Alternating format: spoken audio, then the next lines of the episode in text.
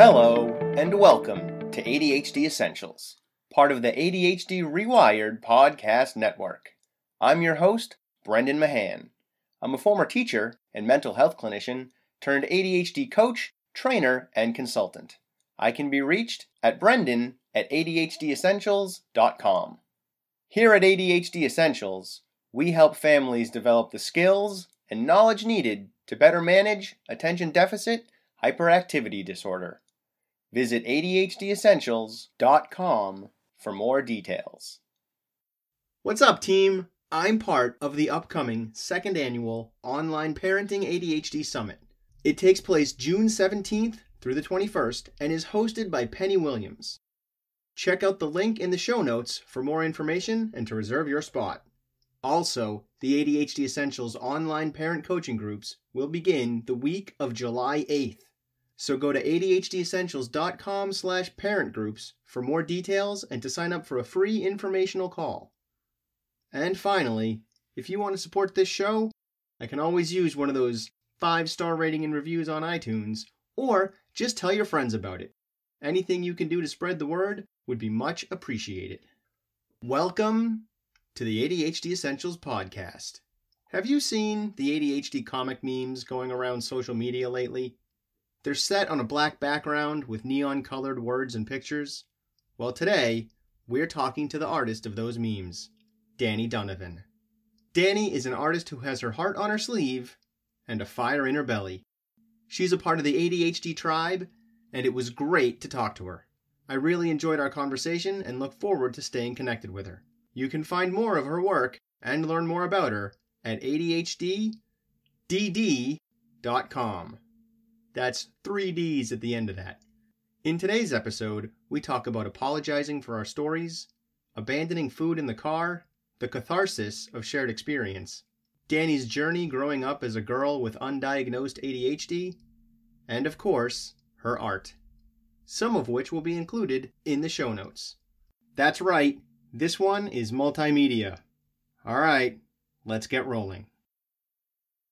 I do illustrations and like comics that kind of hopefully explain ADHD both to people who have it and then to their loved ones or their teachers, uh, employers, uh, just trying to really foster that understanding and empathy for people like us who I think are kind of misunderstood in general. so, so I, I first came across your work. I don't know, maybe a year ago. Dates are weird. I have ADHD. It's hard, um, but it was a while ago. Um, maybe it might not have been a year. Might have, okay, sure, five months ago. See, yeah. See, dates are weird. So when I first saw your stuff, it was the wrong version. I've since learned. So it was sort of something along the lines of a top part that was how normal people tell a story or something like that. That was sort of beginning and then a straight line and then the end. And then down below it was how I tell a story, and it was rambling and disconnected and wandering all over the place, and eventually get to the end or the point. And then I saw it and I remember looking at that and being like, that's ADHD. Like that's cool. I that should be an ADHD thing. And then later on, I sure enough I see it as an ADHD thing. And my understanding is that it started as an ADHD thing and someone kind of grabbed it and tweaked it and mm-hmm. made it not as good. Thank you. There was another version floating around that had the exact same. So there's two main call them I have this is okay. I call them bastardized versions, but there's two main ones that I've seen floating around front page of Reddit, top on Facebook. Um, one of them they like photoshopped over my blue text and typed with like a terrible terrible font that I'm deeply offended by as a graphic designer.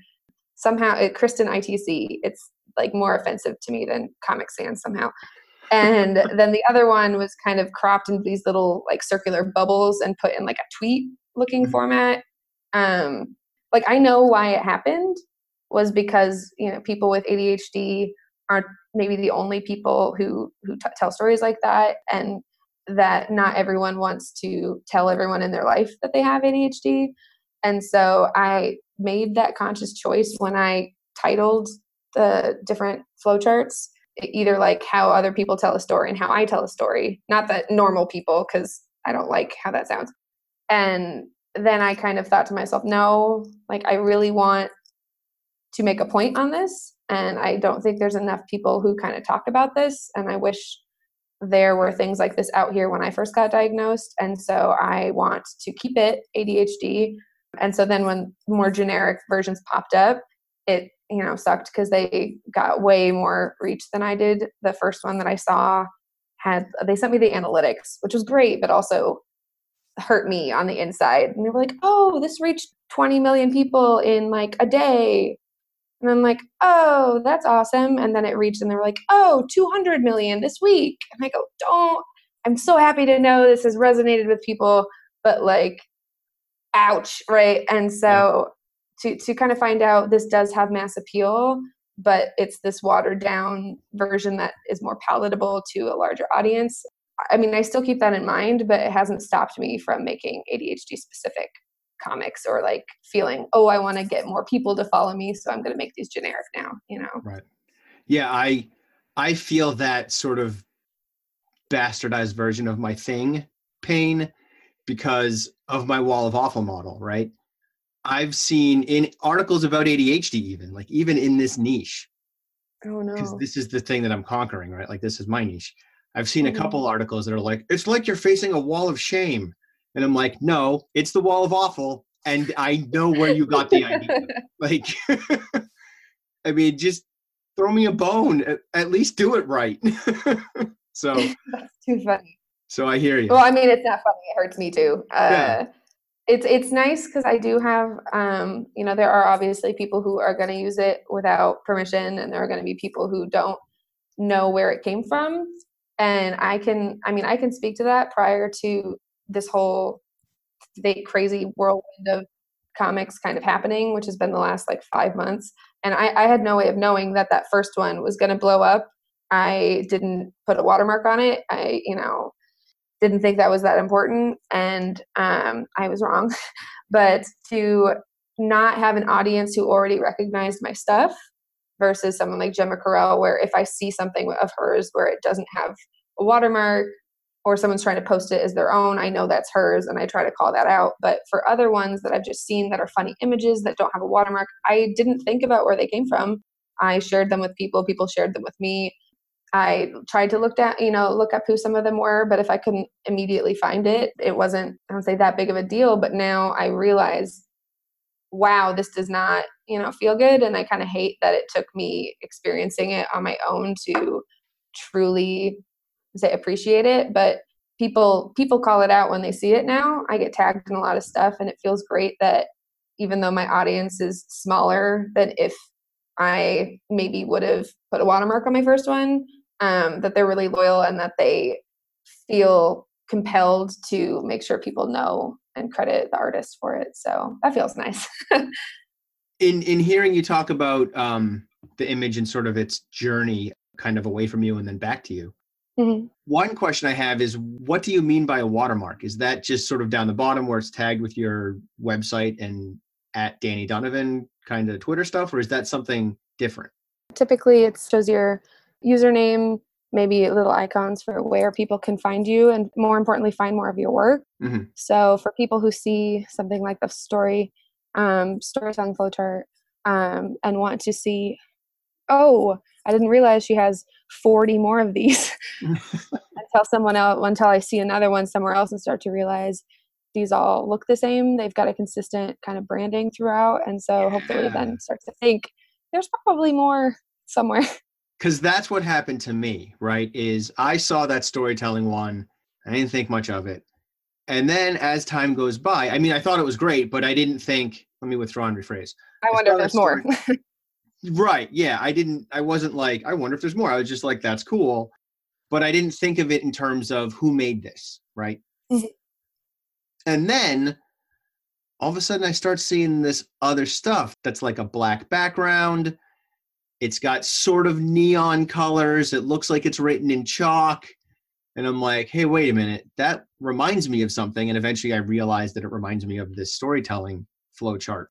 And that's when I started going, hold on, this might be this this person means it. Like this is an ADHD thing now, because these other ones have ADHD. I've since seen the flowchart one with an ADHD mm-hmm. proper tagging on it. And then I landed on Twitter one day and someone had tagged you on an image. And I was mm-hmm. like, oh, is that the person? and so I reached out and I'm really excited to have you on the show to mm-hmm. talk about all things ADHD and, and sort of your journey. And anticipating that some of my parents are listening and going like, what does this have to do with being a parent? And why do I care? Mm-hmm. Um, part of why you and I have both sort of been caught up in uh, in people encroaching on our spaces a little bit is that the economy is different now. The economy of ideas, the economy of money, the economy of self branding in order to get a job, whether that job is with a company or just from clients coming to work with you. It's different. And the challenges that you and I are facing as professionals are the same mm-hmm. challenges that kids growing up are going to be facing when they become professionals. And it's different from the economy of 10, 20 years ago, where you get a job and you work at that job forever and you die in the factory. Mm-hmm. That just isn't how it goes anymore. Yeah. So that is a, an element of why this matters for parents, um, mm-hmm. because that one, they need to be aware of it, and two, they, their kids need to be aware of it, and also just all things ADHD, all things artistic, and the fact that you have ADHD, and here is another direction for someone with ADHD to go in, which is graphic design and also the art skills that come with that and where those may lead you. So, uh, one of the things that I knew about myself early on was that I don't have a super long attention span. and so, I, when I was in second, third grade, I had wanted to be a comic book artist uh, or at least draw for the Sunday Funnies, which I read every week. Only part of the newspaper I cared about. and uh, then I moved from that once I started seeing movies like Finding Nemo, um, Shrek, that kind of stuff. I was really enthralled with this new kind of 3D technology. And then I was like, I want to work at Pixar. I want to work at Pixar. And upon learning, doing a little bit more research in f- fifth grade, realizing, uh, oh, they have to work on these movies for three or four years and they have to be working on these scenes for forever. And I go, I don't want to do that. And graphic design then became a real draw to me because I knew I could get paid to do art, actually make money, and uh, that a lot of people would see my stuff and that I would get to do a variety of different types of things. And so then um, I decided I want to be a graphic designer in eighth grade.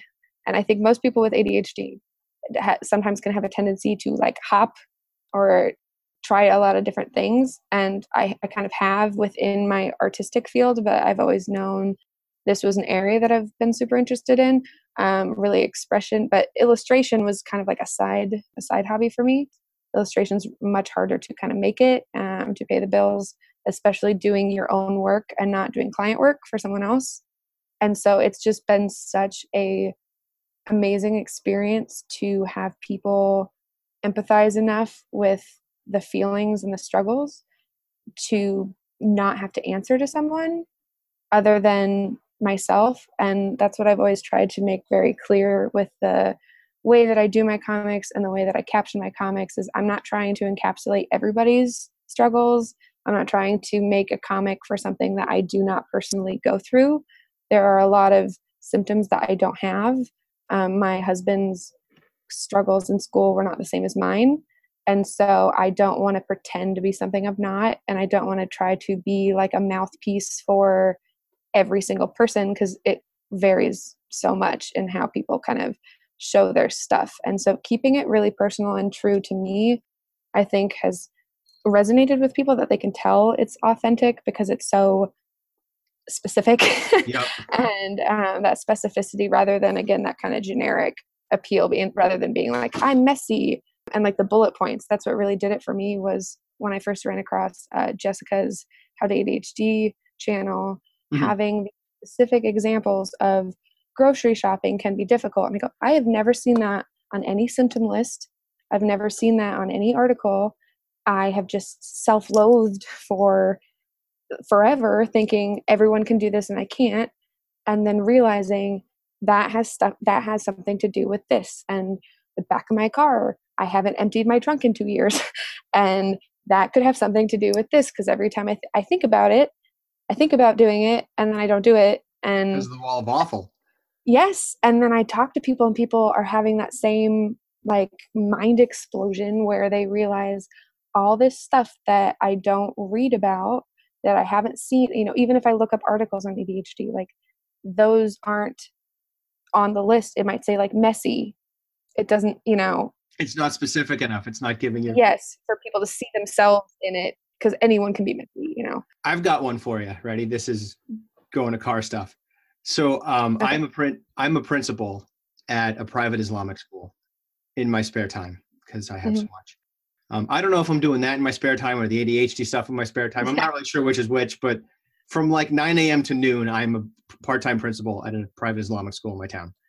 A little while ago i went to an like a diversity international sort of fair thing in my town as the adhd guy just standing behind a table letting people in town know i exist. And they had some raffles so i got some raffle tickets. And i won a basket of like stuff from china. Pretty cool.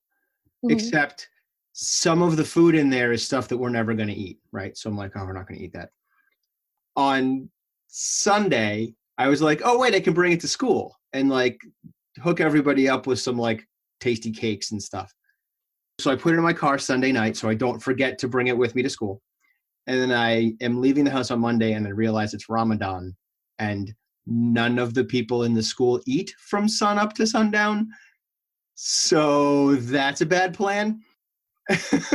and it's Friday and there is a pile of food from China in my passenger seat that still hasn't been moved because I don't need anyone else to be in my passenger seat and it can stay there for now. my first day, uh, so I work at I work at Gallup. My first day here, I um, had this box full of like full sized Hershey's chocolate bars because I'd gotten married. I literally started here a week after I got married.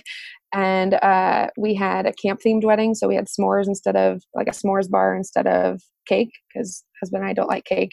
Mm-hmm and did way too many chocolate bars. So I was like, it's my first day. Everyone's gonna love me. I'm gonna be the person that brings in chocolate on their first day.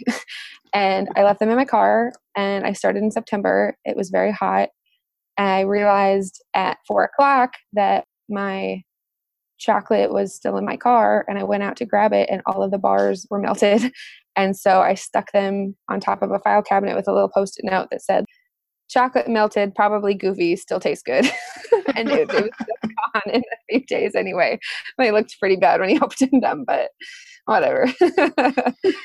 That's awesome. So circling back to some of your artwork, and I'll be posting links to these images uh, in the show notes mm-hmm. that people can access. And I'm not going to hit too many of them because I don't want it to be overwhelming, but we'll post as many as you're comfortable sharing. Mm-hmm. At the end of that ADHD storytelling flow chart that you have, that sort of it's like pre-story prologue for context start of the story too many details side story and then back to the story and then we keep going from there. So we get to the end of the story and then after the end of the story you have apologize which i bet rings true for a lot of people. So i find myself constantly apologizing for talking especially being hyper self-aware if I've been talking for a long time because I don't usually notice it until it's too late. uh, when you start to pick up on the body language of people around you, or just suddenly being conscious of, wow, I haven't come up for air or come up for air in five minutes, and uh, and other people having let me know that I do that, and so then feeling the immediate need to show that, oh, sorry, I'm aware that I talked too long. I didn't mean to do that. Sorry, sorry, sorry and then people immediately go, "What are you sorry for?" And I, I hear that, and yeah, I still do it like a knee jerk reflex.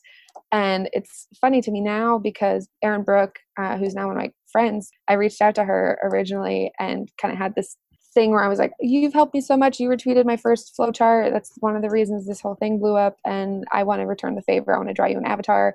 This whole thing." And she hadn't replied, and then I posted this whole other thing, and then it was too long, and then I stared at it, and then I apologized, and now that I get people messaging me and they're these long, long, long messages that are just full of apologies and every and I talked to Erin and she has the same experience of getting mail of people who are apologizing for writing to you.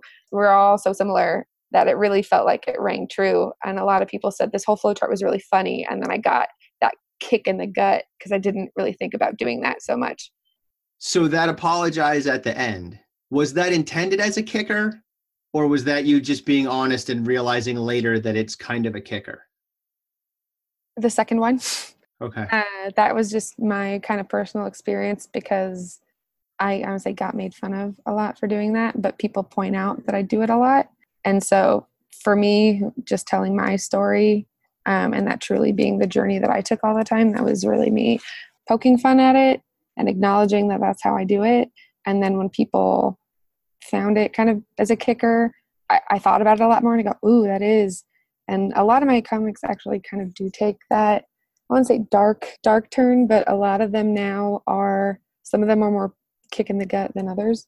And, and a lot of times what I've kind of told myself is I care about the point more than I care about if it's funny. Mm-hmm.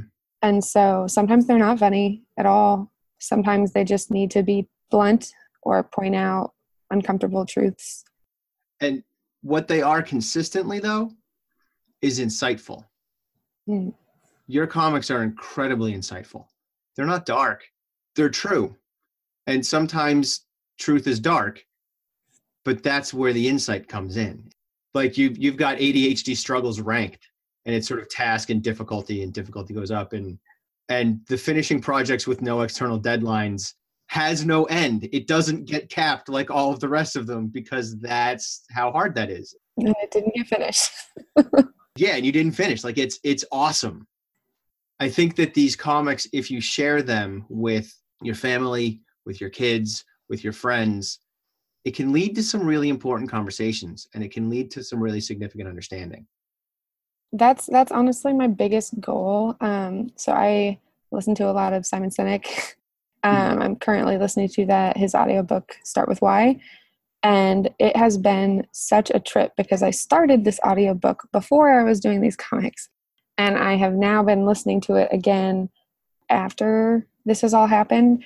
And it's making me understand why people are drawn to my stuff, why people, I would say, became pretty loyal fans, um, why they are passionate about me and supportive uh, it, it made a lot of that stuff make sense because when I kind of drilled down into what he was saying and people who start with why before they start with what um, or how, and knowing I don't make web comics to be funny, I don't make web comics to get likes, I don't make web comics to try to make myself more popular, or I didn't make them to think of it as a career. I just made them because I felt misunderstood and I feel like I didn't have things to explain myself properly, and there's just a lot of invisible struggles that went along with how I felt and how I didn't feel like I could talk to anybody or relate to anybody. And I was so different from everyone I knew. And so for me, making the the invisible struggles visible and for helping again people with this condition to understand themselves better and be understood by others to really have those open conversations. And if you can't find the words, that's okay. Because I'm going to say a picture's worth a thousand words, yeah. but you get an understanding. And the funny thing is, I had actually given a conference talk a couple years ago at this little thing we do in Omaha that I helped put on um, called Bar Camp by uh, the American Institute of Graphic Arts. And pretty much it's this, it's called an unconference and it's anybody who comes can sign up for like a little 30 minute spot and speak about whatever they want, right? And I literally, I wanted to do it. I'd been wanting to do it for years and I didn't. And then I literally made a presentation on the drive there. Like my husband was driving and I, I was making my little like Google Slides thing on my phone. It was called OMG Me Too, uh, Creative Empathy and Mental Health Comics.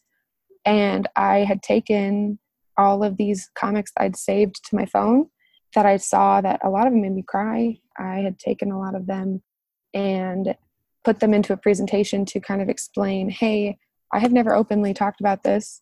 Um, it's really scary to say this in front of p- potential people who might hire me, in front of my friends who I've never talked to about this. And kind of showing one of my favorite one of my favorite ones is this artist who had done this stick stick person who has a balloon you know that's like call mom. And then he sees another balloon that says like wash the dishes or whatever it is he runs and grabs that one. He's holding two balloons and then one pops up that says you know fill your gas tank and and so then he goes to grab that one. He drops this other balloon. So then he's like running around trying to hold on to more balloons than he can. He looks up and there's just a whole ton of balloons of tasks that have gotten dropped and are all floating up there. And things like that that really hit me hard in a way that it was a feeling that I hadn't seen conveyed in another medium before. And so using that and a lot of people came up to me afterwards just so thankful or like people who were saying, "Wow, I didn't know anyone here had this. I now feel a little bit more comfortable talking about it." And I knew I'd wanted to try making them and then I didn't for 2 years. So, but realizing the kind of power that that can have and, you know, making people cry over stating facts mm-hmm. is such a is cathar you know it's just catharsis from be feeling validated I completely agree. I, I do I do a ton of workshops. I do them all the time.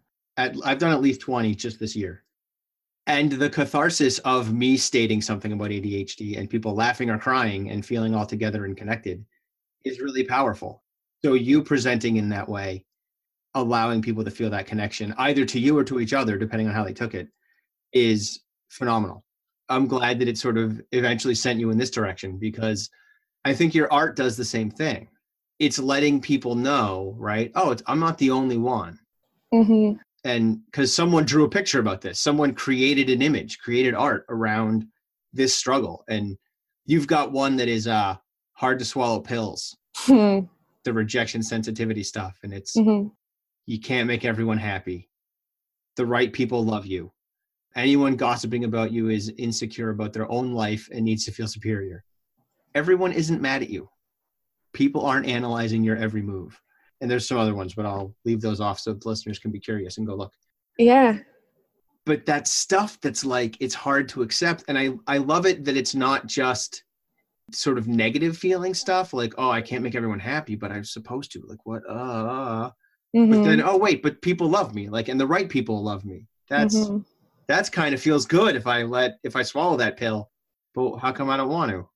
it can be so difficult and i've said this to people so many times that it's easy to say it's hard to practice what you preach the reason these are so relatable is because my life isn't put together uh, and so i actually had this experience yesterday or a couple days ago where i was at um, this work conference and i or not conference but like a couple two day workshop. And i was the only extrovert in the room. There was a lot of introverts and the teacher kept asking questions and there's dead silence. And it's so hard for someone like me who is very communicative who has poor impulse control to not just like raise my hand with an answer every single time right? And there are people like me who i'm not like i want to be a teacher's pet. I want everybody to think i'm smart. It's not that. It's i feel so bad for teachers who are standing at the front of the class when no one's participating in the participatory activity and so i then after two days of this was feeling insecure and I was feeling really like I was annoying all of these people around me by answering too many things. Mm-hmm. And I thought everybody hated me. I was like, everyone thinks I'm the annoying one in class. Like, because I, and I was feeling all these feelings I felt as a kid. Like, I don't grow out of that. And then I kind of had this weird aha moment, like right at the end, that's like, wait a second, why do I care if these people I'm not going to see again think I'm annoying for asking questions. And also, I'm allowed to be annoyed at them for not answering anything and not participating in this. Like, why do I feel like they get to judge me, even though people there were nothing but nice to me? In my head, I'm like, everyone thinks I'm annoying, everyone thinks I'm annoying. Can I flip that a little bit? Can I poke? Yeah. There's an element to that that is something I've been playing with for a little while now, which is the difference between blame and responsibility. Mm-hmm. And also, I'm taking this approach from a teacher. So I've been in the class where there's one kid who's answering all the questions. And mm-hmm. as an ADHD person who is really smart and has been the kid in the class or the adult in the class answering all the questions. and I never once feel bad about it. Mm-hmm. Sometimes I feel the social pressure, and if I feel it, I stop, and then other people start answering questions. But if no one's answering, I never feel bad about it. And it's because I look at it as a responsibility. And so if y'all aren't going to answer these questions, I'll take the responsibility of being the person answering this these questions and moving the class forward and giving the teacher what they need. Mm-hmm. Whereas it sounds like you sort of were taking the blame of being the person who wouldn't stop talking and wouldn't stop sharing. Mm-hmm. And because I am multifaceted and can think beyond ADHD, um, there's some misogyny and sexism in there in terms of how women are treated and how women are raised culturally and how men are treated and raised culturally. Mm-hmm. Um, so if I can be the dude who is not a jerk and give you permission to take responsibility instead of blame, I would like to be that guy because women are just as powerful and amazing as men are. Yay, I think so too. so, speaking to any parents uh, with daughters who have ADHD, it is a really weird experience growing up, you know, not only feeling different and struggling with stuff, but maybe not feeling like you know any girls who have it. Uh, all of the kids that I knew growing up who had ADHD, and I didn't get diagnosed as a kid. I got diagnosed my freshman year of college. Mhm. Um, my parents had had curiosity of this seems like a thing, uh, getting in trouble constantly for uh, not getting up and fidgeting or anything. Um, people might have a notion in their head of what it looks like, but I was just interrupting in class, not raising my hand, um, talking too much, and having, I won't say authority issues, but I speak my mind and in a respectful way, but I had no problem challenging. I went to a Catholic school. They don't like when you challenge priests and say, hey, I've read the Bible, you're saying this story wrong. They're like, no, I'm not. I'm like, here's my thing. And they go, go to the principal, you know, and because you're supposed, you're not supposed to do that. And especially as a girl they're like what are you you know um, just feeling like that my our daughter's you know a bit different. And having a teacher tell them she can't have it she's too smart. I would say misinformation but a lot of people have that um, mindset of every every kid with adhd visibly struggles in school and every kid with adhd is hyper or kids with adhd kind of look a certain way. And i wasn't even the girl and, and even with women where they say women are more likely to be kind of the spacey daydreamy type i'm not that either.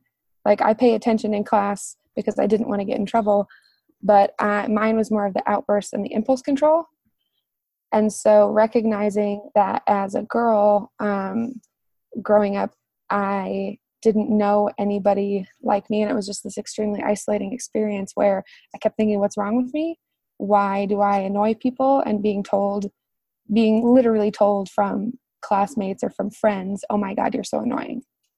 Oh my God, you're such a spaz. And that just stuck with me. And I didn't fully process that's maybe why I have such a weird obsession with not annoying people and why I might be more self conscious about it is because I it's not just bullying from bullies, it's bully, you know, bullying from friends and feeling like my own friends don't like me so i shouldn't be myself you know if I can do for you right now what your art has done for so many people, you are not alone in that. As a guy who works in schools and works with kids all the time, there are so many other kids, especially girls, who are hearing, oh my God, you're so annoying. mm-hmm. The trick is very often, if there's more than one of the sort of hyperactive girl in the group, then that's okay because it's less noticeable. But if there's only one, if there's Stand only out. one, yeah, they stand out and they get to, oh my God, you're so annoying. But then there's another friend group down the hall who has the annoying girl, and there's a third friend group somewhere else that has that girl. And then there's two other groups that are entirely made up of those girls. mm-hmm. And they're the divas, leaders of the pack girls, because they all have that huge outgoing nature. And they're Mhm. all either including or excluding everybody, Mhm. and that gives them power. that was one too where i just always wondered why me personally i always got along with guys better a lot of times people make fun of girls who say that like oh you know i don't like drama and those people like the mo- drama the most. Mhm. it's, that is not the case. I don't like people being mad at me or at other people. It deeply makes me uncomfortable. And just being around people who i don't say didn't think i was annoying but had that same level of like bluntness without getting their you know let's say feelings hurt. And and also i did know guys with adhd and i didn't know any women. Up until now and the women that i do know who have it are were all online that i met from twitter and so being able to have that conversation and that's why i think twitter has been such a fun place to put it because it's also when people think of sharing images and comics they put them on instagram Mhm. um, maybe on facebook twitter is not really an image sharing platform primarily Twitter is a conversation platform. And so for people who are just now parents even who are discovering, you know, say support groups um, for parents with children or, or even parents who have it, who have children. Um, my I have a stepson now. I just recently got married and when he's up in town, um, my husband and I both having it, figuring out like how to delegate these responsibilities while having ADHD when I'm like, I can't even take care of myself. I'm running parent coaching groups over the summer. I'll hold a slot for you if you want. Yeah. It's, you never really think about, I mean, you do think about it, obviously, but when you grow up, you have to parent yourself. And so I grew up in a situation where my parents, even if I didn't have a diagnosis, were very good about knowing how to get me to perform, in what ways rewards worked, in what ways um, fair punishments that were related to what I did wrong worked. And so they were good about making sure that my study area was completely put away from everything else. There was no TV in the room where I did homework.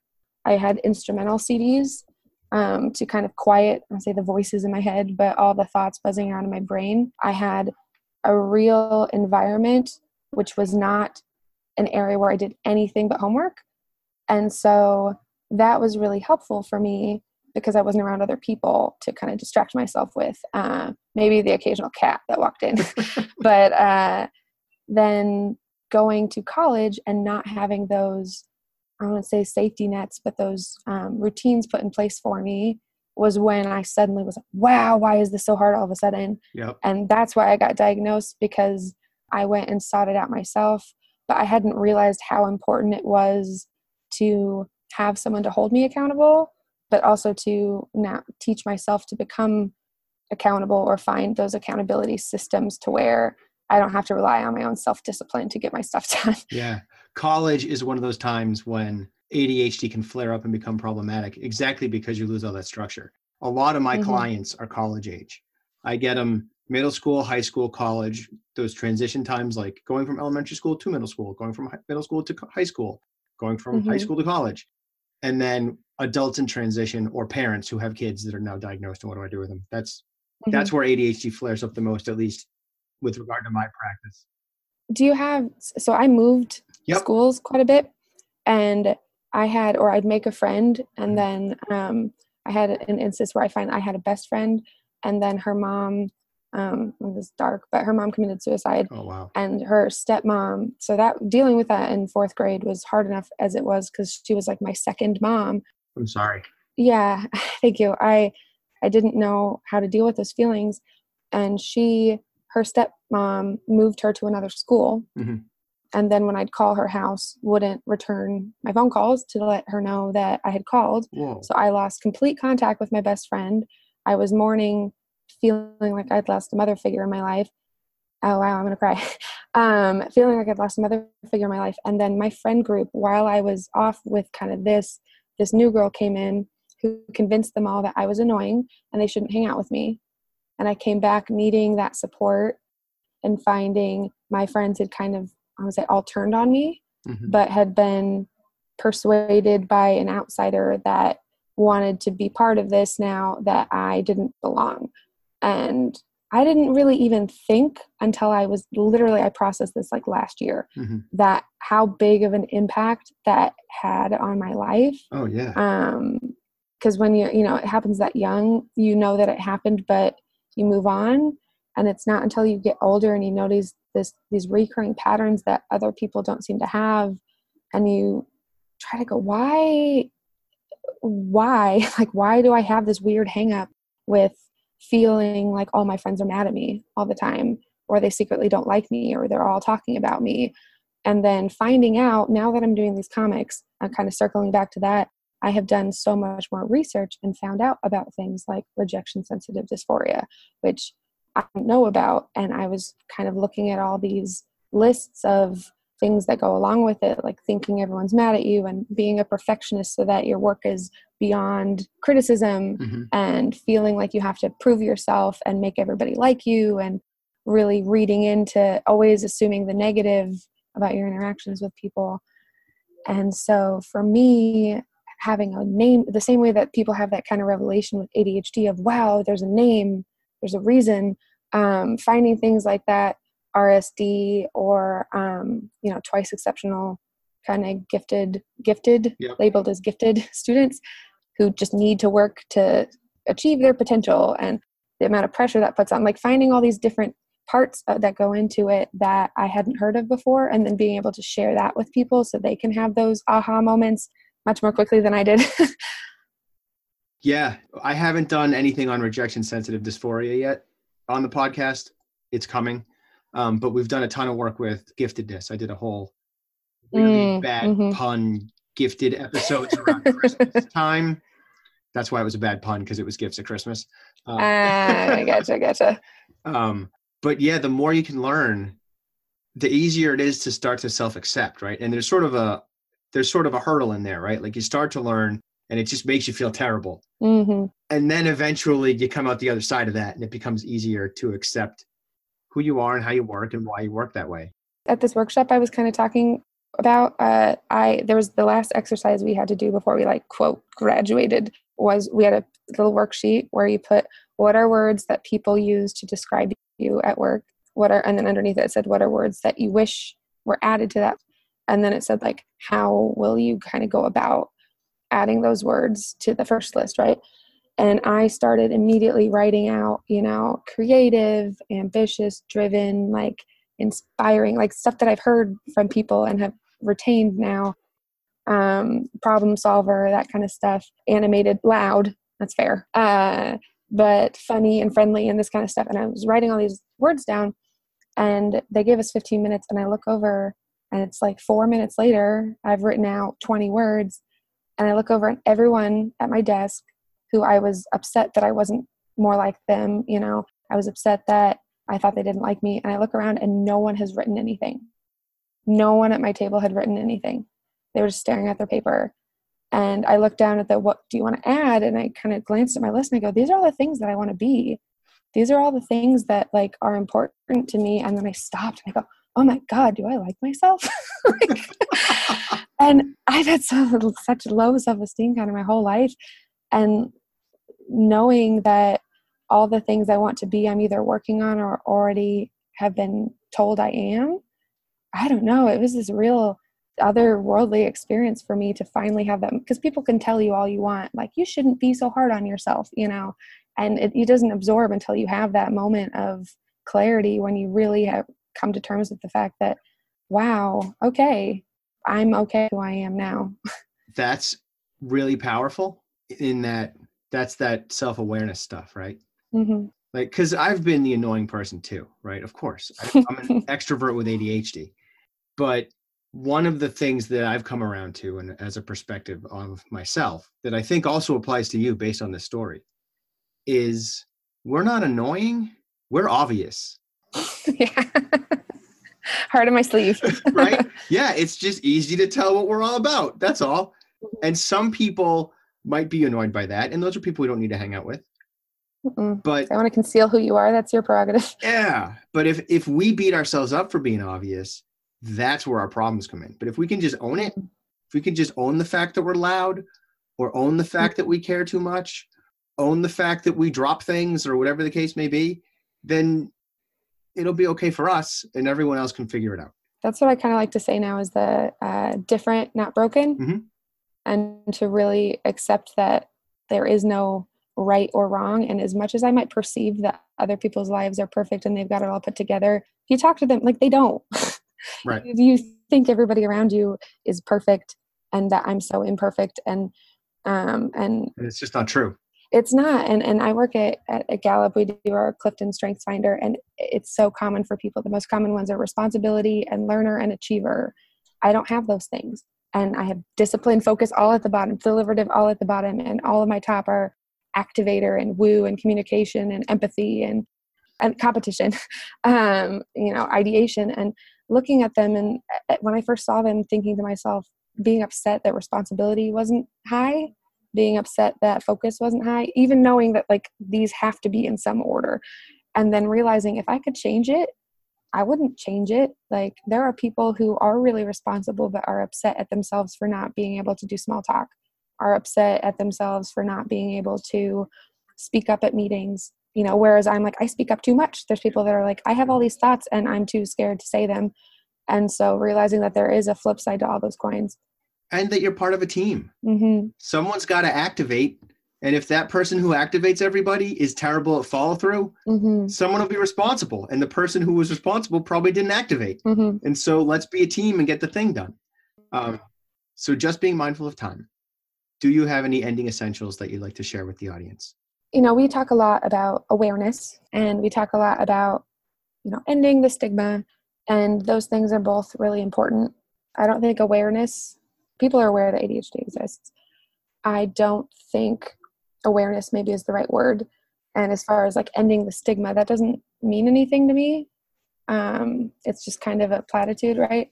And so i think in order for us to do either of those things we do need to understand it better because it's titled so poorly. There's so much more that goes into it and nobody would know unless you read an article about it.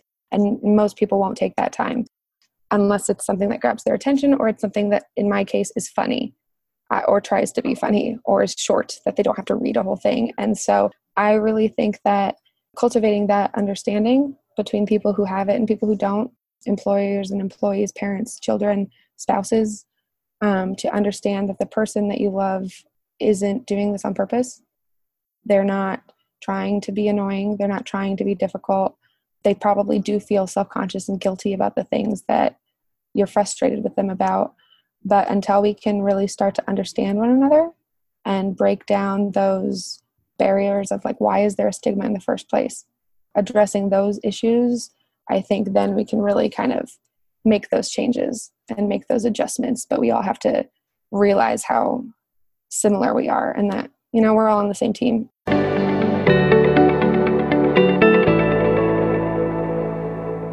Hey, you're still here. Nice. Thanks for staying focused all the way through. If you have any thoughts or questions about today's episode, feel free to email me at brendan at adhdessentials.com.